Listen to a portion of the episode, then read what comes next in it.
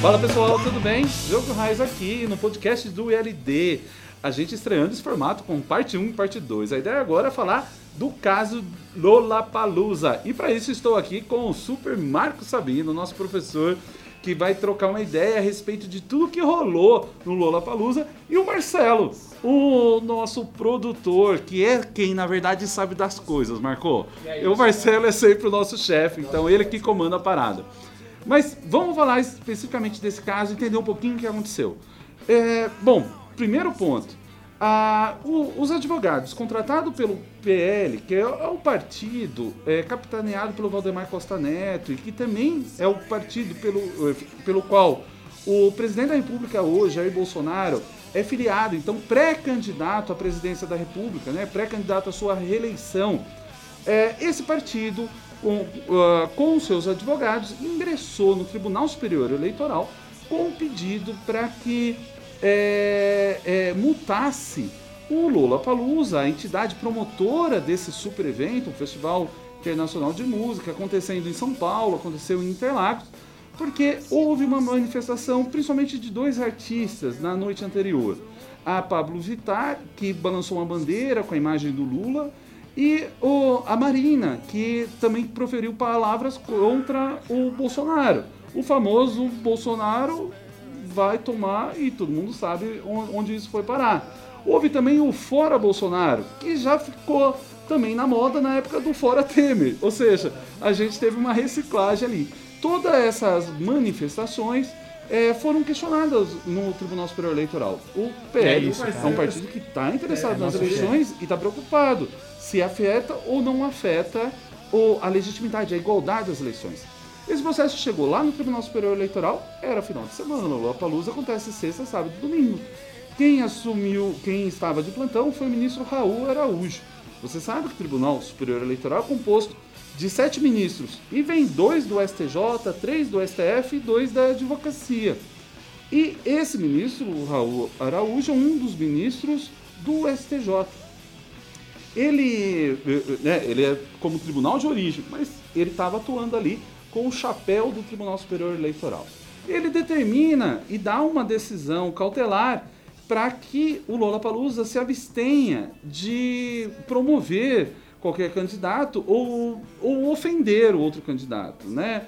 É, a ideia é que não poderia fazer propaganda eleitoral positiva, que é que fala bem de um dos candidatos, e nem a negativa, que é que fala mal de um dos candidatos. E sob pena de uma multa de 50 mil reais.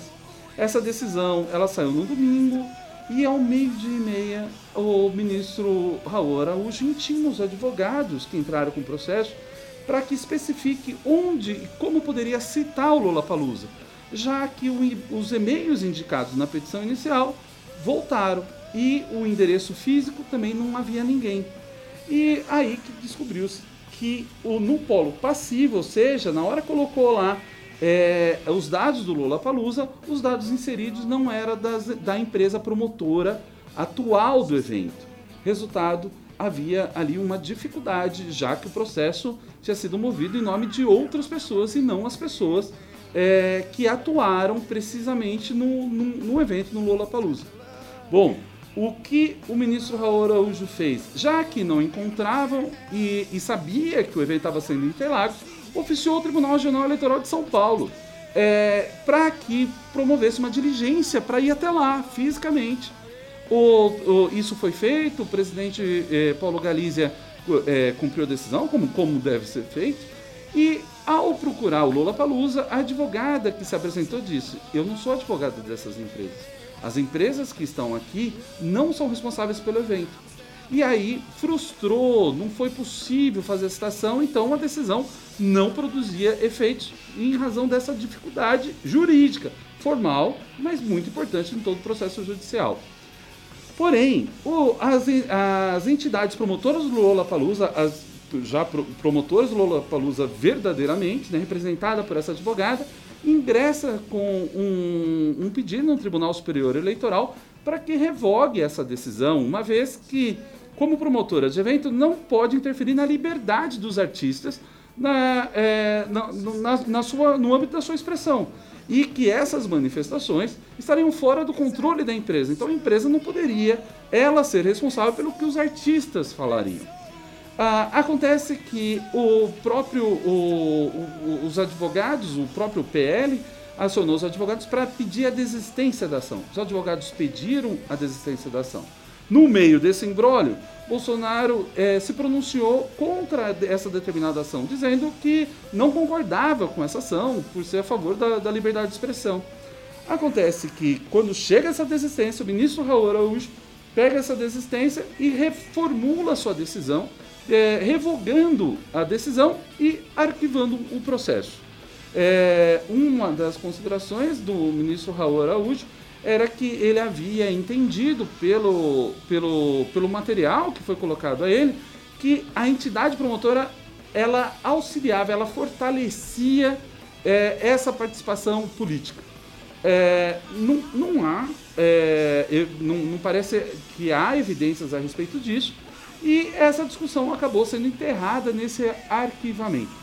Algumas lições a gente aprende. Uma delas é que a culpa sempre é do advogado.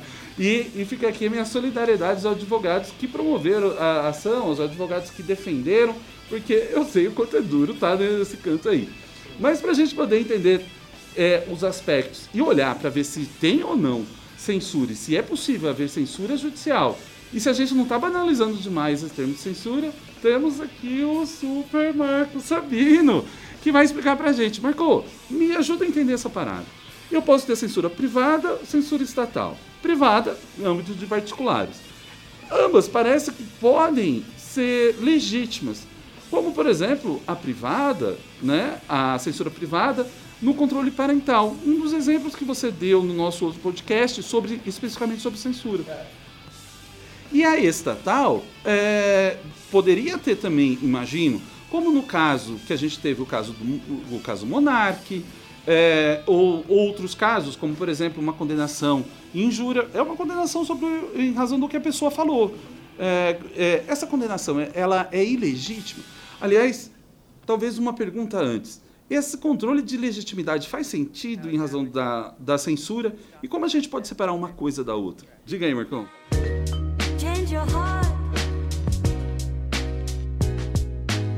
É, eu acho o seguinte, é, Diogo, é, tudo bem com vocês? Beleza? A gente tá aqui na segunda parte, então a gente vai falar sobre esse caso aí, como, como o professor Diogo disse. É, é, teve um caso, eu vou começar com outro. Teve um caso de uma funcionária de uma rede de farmácias que falou mal da rede de farmácias numa rede social. Ela foi desligada. Ela então apresentou uma ação trabalhista contra a, a empresa é, é, de farmácias e a empresa de farmácias venceu né, em duas instâncias a ação trabalhista. Ela alegava, professor Diogo, que ela tinha liberdade de expressão de reclamar da empregadora na rede social. E os juízes entenderam que ela não tinha. Nesse sentido, a empresa tem certamente o direito de pedir para que essas manifestações de uma pessoa que está dentro da empresa não sejam divulgadas em redes sociais enquanto ela é empregada, porque existe o dever de confidencialidade que é inerente a todo contrato de trabalho. Nesse sentido, há uma censura por parte dela. Contudo, não há problema nenhum. E eu acho, de certa forma, perigoso você falar em legitimidade e ilegitimidade da censura. Porque, em tese, é, a, a censura que é uma censura manifestada por um ente como por exemplo o Estado, ela é sempre legítima. Porque ela é legitimada pelo procedimento. Niklas Luhmann já falou disso. Então, por exemplo, no caso do Danilo Gentili, veio um decreto. E um decreto baseado no ECA. Mas ele censurou o filme do, do Danilo Gentili. Né? A Presidência da República, o, o, Ministério, o Ministério da Justiça. Então, é, é, do mesmo jeito, do mesmo jeito pode acontecer censura judicial. Mas é importante que a gente faça uma diferença, professor Diogo, que é é, há censura privada e há censura estatal. E a censura privada ela pode ser tão perniciosa quanto a censura estatal. É aquela coisa que a gente falou na primeira parte. A gente tem que tirar aquele arquétipo do censor que fica numa sala escura. Não é isso. O censor pode ser o seu amigo que está do seu lado, né? Dependendo de como for. Então, a, a, a ideia é que, é, no caso específico né, da, da, da censura é, judicial, ela é, ela é, ela é mais delicada, ela é mais complicada. Porque quando, como nós explicamos na primeira parte do podcast, é, ela é baseada num processo. E o processo, ele tem as suas salvaguardas, ele tem as suas garantias. E são garantias que são garantias, várias delas previstas no artigo 5 da Constituição, que é a Declaração de Direitos da nossa Constituição. Direitos civis de primeira geração, os humanos, né? É...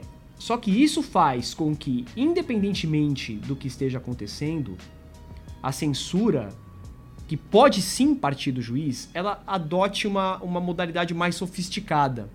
O que eu quero dizer é o seguinte: eu posso ter todos os argumentos para censurar, mas ainda assim a decisão judicial pode caracterizar censura, como por exemplo, por exemplo, a decisão judicial que remove um conteúdo que é um conteúdo legítimo, que é um conteúdo lícito, como por exemplo o caso do Lollapalooza.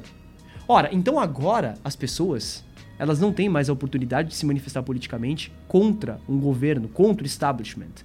Então agora eu não posso falar fora Bolsonaro. Então agora eu sou um artista e vou apresentar na frente de todo mundo. E se eu falar, se eu me manifestar contra o governo, isso pode caracterizar propaganda política. Eu não entendo isso, professor Diogo. Eu queria que você me explicasse. Porque eu não entendo isso. Nenhuma manifestação ali foi de campanha política. Obviamente foram manifestações políticas, mas todos nós temos os direitos, o direito político de nos manifestarmos e divergimos de um governo ou de um establishment por conta da nossa ideologia e do nosso pensamento. É, divergir ou apoiar, né? Não há diferença nesse espaço. Sem dúvida. Mas eu fiquei com uma dúvida, Marco. É, nesse caso do Lollapalooza, a, a decisão, por caber ainda recurso e o, a, a, possibilidade de, de recurso, ela não afasta a existência da censura? Uma vez que o próprio sistema prevê formas de corrigir isso.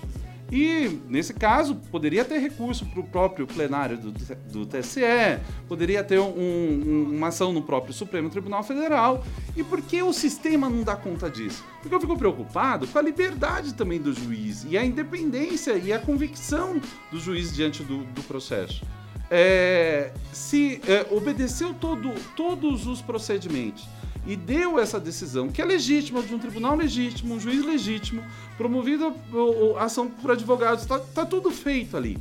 Porque esse seria um exemplo de censura judicial se o, o, o sistema está tá, rodando, tá, tá rodando, tá rodando tá, e tá, tá, tá adequado. Pois é. E ainda a possibilidade de recurso e eventual erro de um juiz ou outro poderia ser revisto nesse sistema. E, esse ponto que eu queria que você me ajudasse a entender.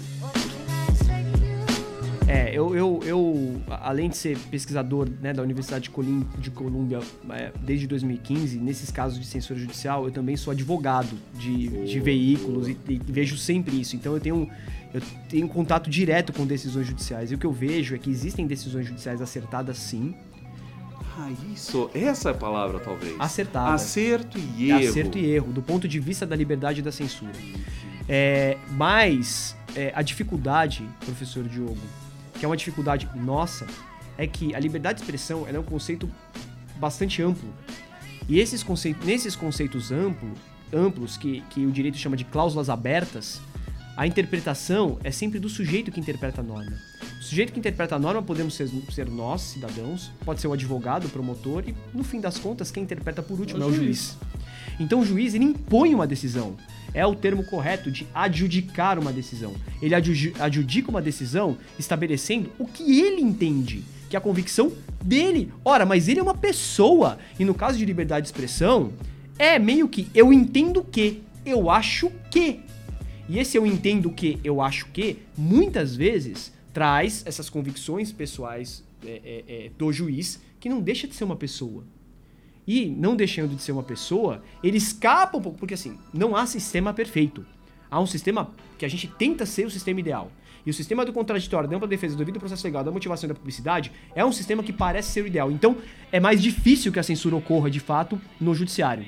Mas isso não inibe o juiz de, baseado numa motivação que ele entende, ele procura a motivação que, que mais lhe apraz, ele procura a motivação que mais é consentânea com, com a sua decisão, ele vá lá e censure é, é, a expressão. Então isso pode acontecer sim. Mas agora a gente já tá chegando no final do nosso podcast, né? Cara, a gente não Tá tem muito jeito, a gente isso, estoura a coisa. Mas, Marco, eu queria te ouvir mais coisas. E talvez só pra, pra, pra gente poder fechar.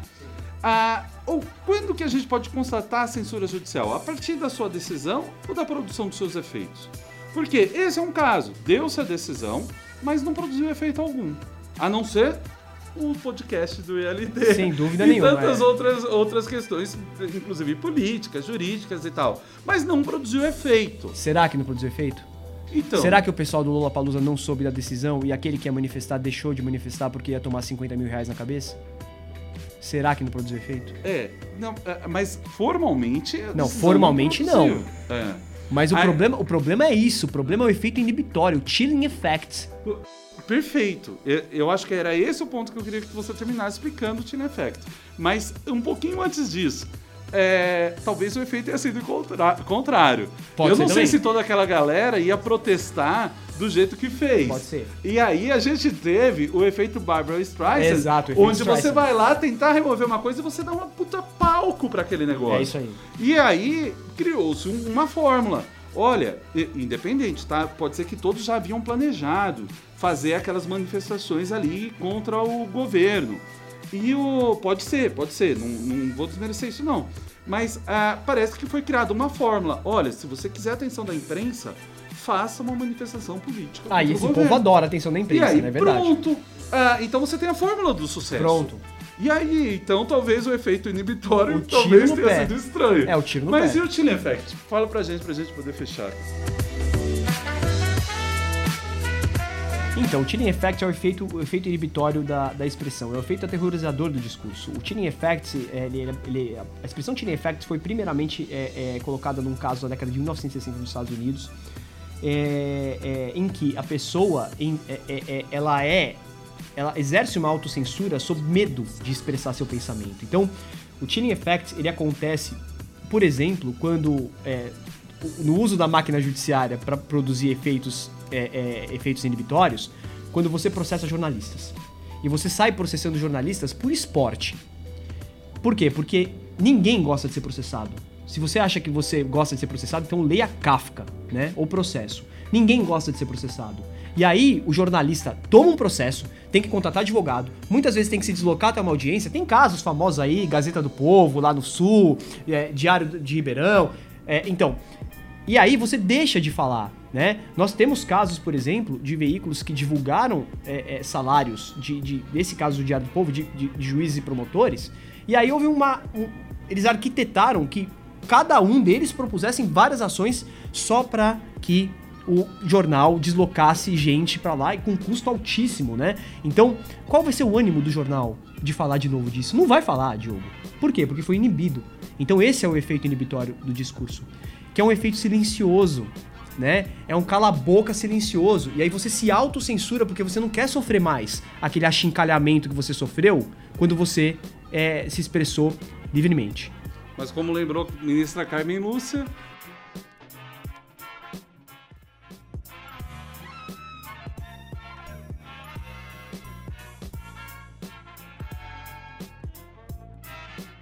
E vamos ver como que é a coisa anda por aí. É isso aí. Marcão, valeu, cara. Super obrigado. Marcelo, mais uma vez, muito obrigado. Pessoal aí, espero que tenham gostado e que a gente possa conversar. Cara, dá uma comentada aí, só pra gente poder dar uma pensada como que a gente consegue reduzir esse tempo.